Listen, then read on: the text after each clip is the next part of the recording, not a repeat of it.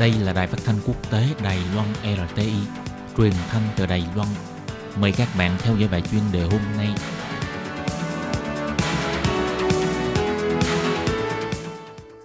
Thúy Anh xin kính chào quý vị và các bạn. Chào mừng các bạn đến với bài chuyên đề ngày hôm nay. Chuyên đề hôm nay có chủ đề là Hội nghị thượng đỉnh Trung Quốc Triều Tiên, chuyến viếng thăm của ông Tập Cận Bình không hẳn là tình anh em hữu hảo. Và sau đây mời các bạn cùng lắng nghe nội dung chi tiết của bài chuyên đề này.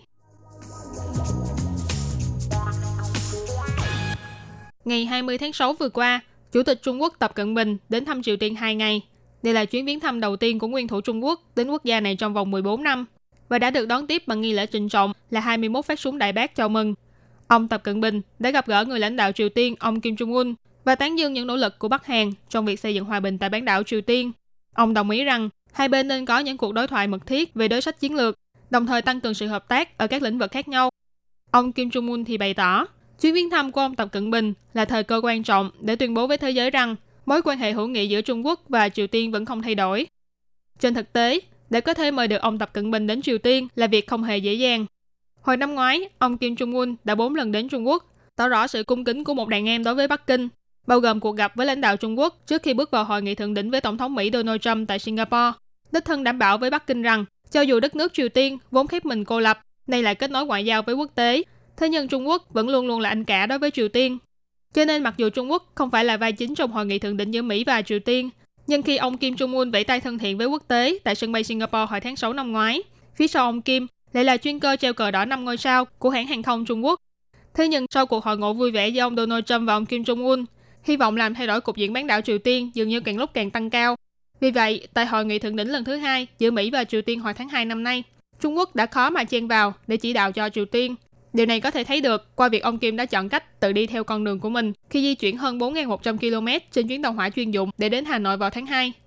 Phó giáo sư tại Học viện Quan hệ Quốc tế, Thủ trưởng Đại học Nhân dân Trung Quốc, ông Thành Hiểu Hà cho biết, ông Kim Jong Un không muốn lặp lại cảnh tượng ở sân bay Changi của Singapore, đứng bẫy tay trước quốc kỳ Trung Quốc để cho cả thế giới thấy rằng Triều Tiên dựa dẫm vào Trung Quốc. Cho nên việc ông chọn đi xe lửa để đến Hà Nội, xét cho cùng cũng chỉ là một sự lựa chọn bất đắc dĩ mà thôi. Do trước đây, Bình Nhưỡng không ngừng đưa ra đe dọa về vũ khí hạt nhân, cộng thêm Bắc Kinh cũng bày tỏ ủng hộ những biện pháp trừng phạt của Liên Hiệp Quốc đối với Triều Tiên. Cho nên trên thực tế, mối quan hệ giữa hai nước láng giềng này không hẳn luôn luôn là một mối quan hệ anh em thân thiết. Thậm chí từ sau khi ông Kim Jong Un lên nắm quyền, ông đã không hề đặt chân đến Bắc Kinh trong suốt 6 năm. Những việc này khiến cho nhiều người tin rằng mối quan hệ giữa Trung Quốc và Triều Tiên đã từng trở nên rất căng thẳng. Thế nhưng việc ông Donald Trump đắc cử tổng thống Mỹ đã khiến cho cục diện của khu vực Đông Á có nhiều biến đổi. Ông Trump đã đưa ra cánh tay thân thiện với ông Kim Jong Un, nhưng cũng nhanh chóng rời khỏi Việt Nam ngay sau khi cuộc đàm phán tại hội nghị thượng đỉnh Mỹ Triều thất bại. Việc này khiến cho Triều Tiên, quốc gia đang cố gắng tìm cách thoát khỏi sự trừng phạt của quốc tế, vẫn không thể nào thoát khỏi thế gọng kìm, mặc dù đã tiếp tục đưa ra những lời đe dọa về việc cho phóng thử nghiệm đầu đạn hạt nhân. Hiện tại Triều Tiên đang cần phải kéo gần khoảng cách với các thế lực cường quyền, đồng thời giành lấy sự ủng hộ tích cực từ quốc tế. Còn Trung Quốc đang gặp phải khó khăn nhiều mặt do ảnh hưởng từ chiến tranh thương mại với Mỹ, cũng cần có nơi để thể hiện tầm ảnh hưởng của mình. Vì thế đôi bên khá là tâm đầu ý hợp khi có chung một vấn đề đau đầu phải đối mặt đó là ông Donald Trump.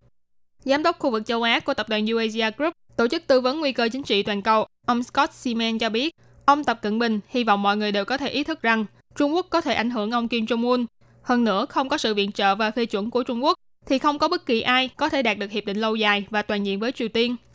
Chiến tranh thương mại, Huawei bị cấm cửa, dịch tả lợn châu Phi, biểu tình chống dự luật dẫn độ ở Hồng Kông. Tất cả những sự kiện này đều là những đòn nặng giáng vào Trung Quốc ở nhiều phương diện. Vì thế bắt tay với Triều Tiên là cơ hội để thể hiện tầm ảnh hưởng của Trung Quốc ở khu vực này.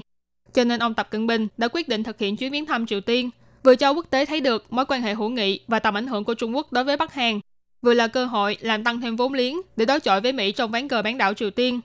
Còn đối với Triều Tiên mà nói, có người chống lưng có lẽ sẽ dễ dàng hơn trong mọi việc. Giáo sư chuyên nghiên cứu về Bắc Hàn tại Đại học Chân Nam ông Lim In Chung bày tỏ, Triều Tiên sẽ mượn hội nghị thượng đỉnh với ông Kim Jong Un và ông Tập Cận Bình để chứng tỏ với Mỹ về sự ủng hộ của Trung Quốc đối với Triều Tiên, đồng thời cũng là thông điệp gửi đến Nhà Trắng rằng đừng nghĩ Triều Tiên dễ ức hiếp mà liên tục gây sức ép.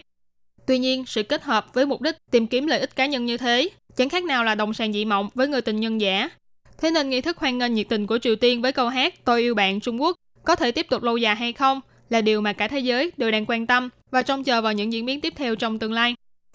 Các bạn thân mến, vừa rồi là bài chuyên đề ngày hôm nay do Thúy Anh biên tập